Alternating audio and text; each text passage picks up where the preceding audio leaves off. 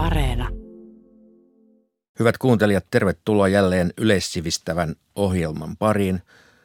Sarjamme siis on kirjoituksia kungfutselaisuudesta ja käsillä on sarjamme kahdeksas jakso. Tänään kuulemme hetken kuluttua katkelman tai itse asiassa 12. luvun teoksesta Mestari Kungin keskusteluja.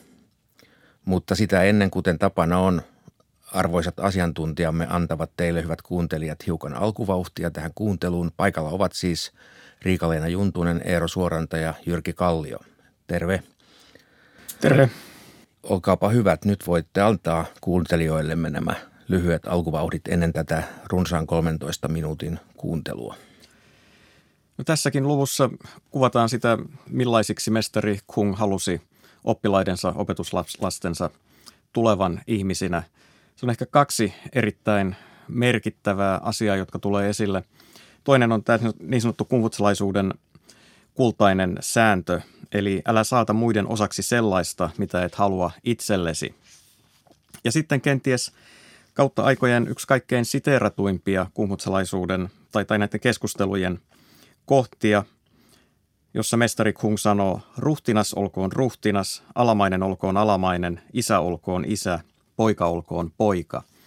Eli tässä mestari Kung puhuu siitä, miten kunkin tulee käyttäytyä aina asemansa mukaisesti. Riikka-Leena ja Eero, mitä te haluaisitte antaa evääksi kuuntelijalle? No, mä, mulle tuli tänne studiolle matkatessa mieleen tämä kungfutselaisuuden vakava puoli, joka ehkä koskee laajemminkin näitä tekstejä. Eli monesti niin kuin taolaisuus esitetään kiinalaisten sellaisena pehmeänä ja iloisena ja huumorintajuisena puolena.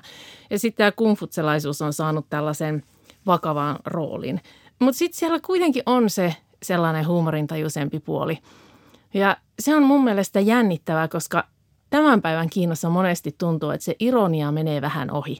Että se on semmoinen länsimaalaiseen kulttuuriin vahvasti liittyvä huumorin muoto. Mutta sitten kuitenkin näistä teksteistä ja, ja herra Kongin suuhun tai mestari Kongin suuhun laitetuista sanoista, niin tulee monesti esille myös sellainen vähän ironinen tai sarkastinen ote. Itse kehottaisin kuulijoita pohtimaan tässä, kuten tietysti muiden, muidenkin ää, lukujen kohdalla, sitä, että kenelle tässä puhutaan, kenelle nämä ohjeet ovat ensisijaisesti tarkoitettuja ja erityisesti keitä ovat ne vertaiset, joihin viitataan, että joita pitäisi kunnioittaa ja jotka pitäisi ottaa huomioon. Hyvä, ehkäpä pohdimme näitä vertaisia kuuntelun jälkeen, joka alkaakin juuri nyt. 12. luku. Hallitsija ja hallinto. 1. Jen Jyan kysyi kunniallisuudesta. Mestari vastasi hallita itsensä ja pitäytyä perinnäistapoihin, siten tullaan kunnialliseksi. Kun ritarit jonakin päivänä hallitsevat itsensä ja pitäytyvät perinnäistapoihin, koko taivaan piiri palaa kunniallisuuden aikaan. Kunniallisuus on lähtöisin itsestä. Kenestä muustakaan se olisi lähtöisin. Jen Yuan sanoi, sallinette minun tiedustella ohjeita? Mestari vastasi. Älä katso mitään perinnäistapojen vastaista. Älä kuule mitään perinnäistapojen vastaista. Älä sano mitään perinnäistapojen vastaista. Älä tee mitään perinnäistapojen vastaista. Jen Yuan sanoi, vaikka minä, hui en olekaan älyltäni vireimpiä – sallinette minun paneutuvan sanojenne toimeenpanemiseen. 2. Chung Kung kysyi kunniallisuudesta. Mestari vastasi. Käyttäydy porttiesi ulkopuolella kuin tapaisit tärkeitä vieraita. Kohtele rahvasta kuin suorittaisit tärkeää uhritoimitusta. Älä saata muiden osaksi sellaista, mitä et halua itsellesi. Siten et herätä pahennusta maassasi etkä talossasi. Chung Kung sanoi, vaikka minä Jung en olekaan älyltäni vireimpiä, sallinette minun paneutuvan sanojenne toimeenpanemiseen. Kolme. Syymaa Niu kysyi kunniallisuudesta. Mestari sanoi, kunniallisten puhe on kankean kuuloista. Syymaa Niu kysyi, voiko siis kankeakielisiä pitää kunniallisina? Mestari sanoi, kunniallisuutta on vaikea saavuttaa. Voisiko siitä puhuakaan muuten kuin kankeasti? Neljä. Symaan Niu kysyi herrasmiehistä. Mestari sanoi, herrasmies ei murehdi eikä pelkää. Symaan Niu kysyi, voiko siis sellaisia, jotka eivät murehdi eivätkä pelkää, pitää herrasmiehinä? Mestari sanoi, mitä murehdittavaa tai pelättävää on sillä, jolla ei ole tunnonvaivoja sisintään tutkailtuaan? 5. Symaa Niu sanoi surullisena. Kaikilla on vanhempia ja nuorempia veljiä, minulla vaan ei. Xia sanoi, minä Shang olen kuullut sanottavan, elämällä ja kuolemalla on määränsä, rikkaus ja arvostus riippuvat taivaasta. Jos herrasmies on toimissaan tunnollinen, eikä joutiloi, ja jos hän kohtelee muita arvokkaasti ja perinnäistapojen edellyttämällä tavalla, niin kaikki miehet neljän meren piirissä ovat hänen veljiään. Mitä herrasmies huolisi siitä, että hänellä ei ole veljiä? 6. Zhu Chang kysyi kirkasnäköisyydestä. Mestari sanoi, sitä, joka ei tee mitään, vaikka saa päälleen ryöpyittäin parjauksia ja panettelua, voi sanoa kirkasnäköiseksi. Sitä, joka ei tee mitään, vaikka saa päälleen ryöpyittäin parjauksia ja panettelua, voi sanoa kaukonäköiseksi. 7. Tsy Kung kysyi hallinnosta. Mestari sanoi, Tarvitaan vain kylliksi ruokaa ja kylliksi aseita sekä rahvaan luottamushallintoon. Tsikun kysyi, jos olisi pakko, niin mistä näistä kolmesta tulisi luopua ensiksi? Mestari vastasi, luovuttakoon aseista. Tsikun kysyi, jos olisi pakko, niin kummasta jäljelle jääneestä tulisi luopua ensiksi? Mestari vastasi – luovuttakoon ruuasta. Kuolemaa on ollut muinaisuudesta saakka. Ilman kansan luottamusta hallinto ei pysy pystyssä. Kahdeksan. Ji Tzu Chang sanoi. Herrasmiehen tekee hänen luonteensa. Mihin tarvitaan vielä hienostelua? Tzu Kung sanoi. Voi miten te herrani kuvaatte herrasmiehiä. Nelivaljakkokaan ei ole yhtä kerkeä kuin kielenne. Olkoon siis hienostelu samanarvoista kuin luonne ja luonne samanarvoista kuin hienostelu. Onhan tiikerin tai leopardin karvottu vuota samanarvoinen kuin koiran tai lampaan karvottu vuota. 9. Herttua Ai kysyi Jou Ruolta. On katovuosi ja vilja ei riitä. Mitä olisi tehtävä? Jou Ruo vastasi. Mitäpä jos kantaisitte vain kymmenyksen veroa? Herttua sanoi, kaksikaan kymmenystä ei riittäisi minulle. Miten voisin kantaa veroa vain yhden kymmenyksen? Ruo sanoi, jos viljaa riittää sadalle suvulle, niin kellepä ruhtinaalle sitä ei riittäisi. Jos viljaa ei riitä sadalle suvulle, niin kellepä ruhtinaalle sitä riittäisi. 10. Tzu Chang kysyi hyveen ylentämisestä ja hämmennyksen hälventämisestä. Mestari sanoi, pitää peruspilareinaan uskollisuutta ja luotettavuutta sekä seurata oikeellisuutta. Siten ylennetään hyvettä. Ensin rakastaa jotakuta ja haluta hänen elävän. Sitten inhota häntä ja haluta hänen kuolevan. Siis haluta hänen sekä elävän että kuolevan – sellainen on hämmennystä. Totisesti, et hän ihaile hänen rikkauttaan, vaan hänen ainutlaatuisuuttaan. 11. Jean Herttua Jing kysyi mestari Kungilta hallinnosta. Mestari Kung vastasi hänelle. Ruhtinas olkoon ruhtinas. Alamainen olkoon alamainen. Isä olkoon isä, poika olkoon poika. Herttua sanoi, oivallisesti sanottu. Todellakin, jos ruhtinas ei ole ruhtinas, alamaiset eivät ole alamaisia, isät eivät ole isiä ja pojat eivät ole poikia, niin vaikka valtakunnassa olisikin hirssiä, saisinko minä sitä syödäkseni? 12a. Mestari sanoi. Hän osaa ratkaista riitajutun vain yhtä osapuolta kuultuaan. Sellainen on jou. 13. Mestari sanoi. Oikeusjuttujen kuulemisessa olen kuin kuka tahansa. Pitäisi toimia niin, että oikeusjuttuja ei olisi lainkaan. 14. Zhu Chang kysyi hallinnosta. Mestari vastasi. Hoida virkasi tympääntymättä. Suorita tehtäväsi uskollisesti. 15. Mestari sanoi. Perehdy laveasti muotosääntöihin ja pidä itsesi kurissa perinnäistapojen avulla. Silloin onnistut olemaan poikkeamatta ruodusta. 16. Mestari sanoi. Herrasmies edistää valtiaansa onnistumisten eikä virheiden perintöä. Vähäpätöiset miehet tekevät päinvastoin. 17. Ji Tzu kysyi mestari Kungilta hallinnosta. Mestari Kung vastasi hänelle, hallinto on hallinnassa ja ojennuksessa pitämistä. Jos te johtajana pidätte itsenne ojennuksessa, niin kukapa rohkenisi olla itse pysymättä ojennuksessa. 18. Ji Kang Tzu oli huolissaan ryöväreistä ja kysyi mestari Kungilta neuvoa. Mestari Kung sanoi hänelle, jos te ette itse haluaisi varastaa, niin kukaan muukaan ei varastaisi, vaikka heille maksettaisiin siitä. 19.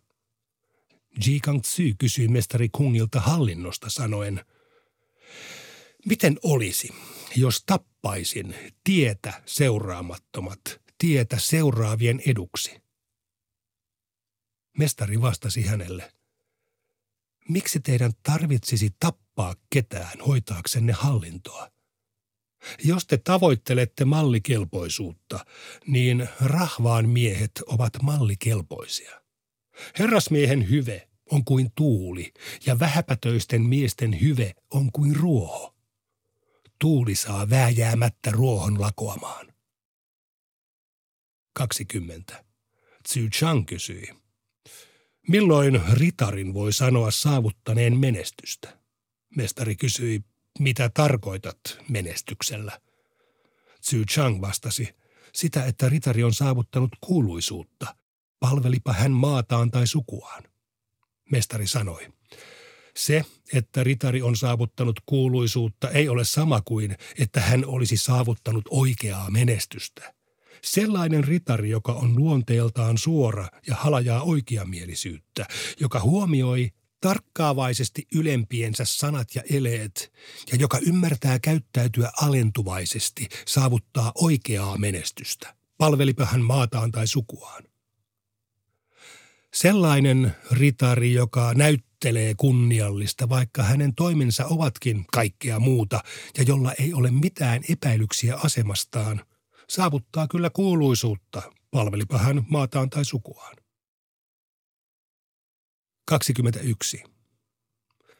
Seuratessaan mestariaan retkelle sadetanssialttarille Van Jer sanoi – saanko kysyä hyveen ylentämisestä, paheiden paikkaamisesta ja hämmennyksen hälventämisestä?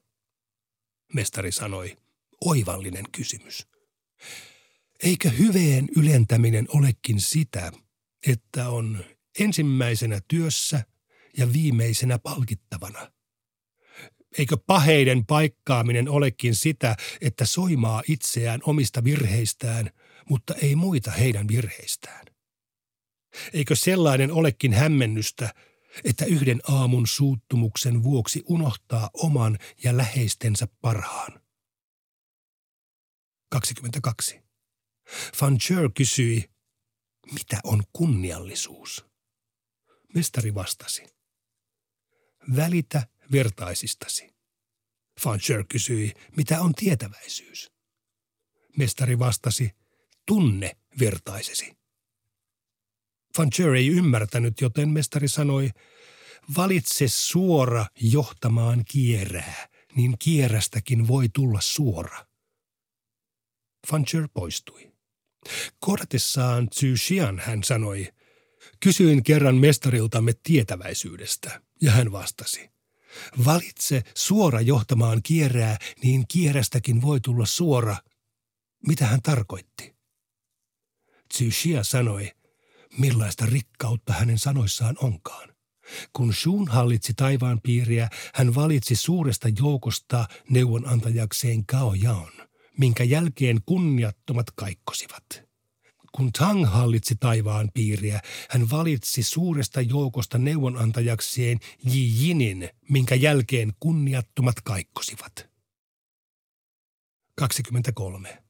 Tzy Kung kysyi ystävyydestä. Mestari vastasi. Moiti häntä, jos uskollisuutesi hallitsijalle niin vaatii, ja muutoin opasta häntä hyvän tahtoisesti. Jos se ei tuota tulosta, niin lopeta, jotta et saata itseäsi häpeään. 24.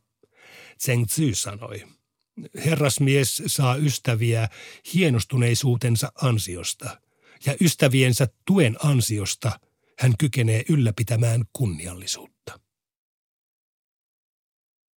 No niin, siinä kuulimme 12. luvun, jonka otsikkona oli Hallitsija ja hallinto.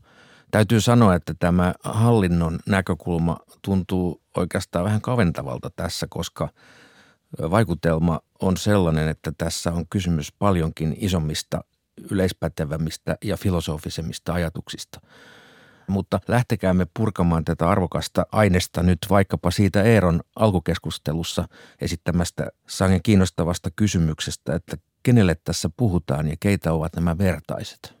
Tässä täytyy tosiaan ymmärtää, niin kuin Eero sanoi, että nämä muut tässä ei tarkoita ketä tahansa, vaan ne tarkoittaa nimenomaan näitä mestari Kungin vertaisia. Hän puhuu ennen kaikkea oman luokkansa jäsenille, ritariluokan muille miehille – Siis sellaisilla, joista hän uskoo, että josta voi tulla virkamiehiä ja hallitsijan neuvonantajia. Heille mestari Kung tämän sanomansa suuntasi, koska he olivat mestari Kungin mielestä avainasemassa siinä, että hallinnon kulkua voitaisiin muuttaa ja että voitaisiin palata sinne muinaiseen ihanneyhteiskuntaan. Joo, ja tässä toistuu myös taas se jo aikaisemminkin kuultu ajatus, kun ympäröi itsensä samankaltaisilla tai vertaisillaan, niin, niin sieltä tulee sen ryhmä, joka toimii tietyllä tavalla ja yksilö kontrolloimalla omaa käytöstään ja tämä ryhmä yhtymällä siihen, niin pystyy antamaan sen esimerkin, joka sitten ajatellaan, että lipuu sinne yhteiskuntaan ja vaikuttaa siellä. Ja tämä sinällä on oikeastaan melko hauska, koska yleensä ottaen niin kuin Kiina ajatellaan melko tällaisena yhteisöllisenä kulttuurina ja yleensäkin tällaiset riisinviljelyvaltiot. Ajatellaan, että koska riisinviljely on tarvinnut niin paljon tiimityötä, paljon niin kuin ihmisiä, fyysistä työvoimaa, niin siellä on niin kuin syntynyt sellainen vahvempi yhteisöllisyys. Mutta sitten monet näistä ohjeista on oikeastaan sitä, että miten omaa luonnetta kontrolloidaan ja miten siitä lähtee esimerkinomaisesti sitten jotain hyvää seuraamaan ulospäin. Toi on hyvin tärkeä huomio monta kertaa kumutsalaisuudesta puhutaan nimenomaan tämmöisenä yhteisöllisenä aatesuuntana, mutta, mutta itse näkisin myöskin ihan samalla tavalla kuin, kuin Riikaleena, että yksilö on itse asiassa kumutsalaisuudessa hyvin, hyvin, hyvin voimakkaasti keskiössä. Kaikki lähtee siitä oman itsen jalostamisesta.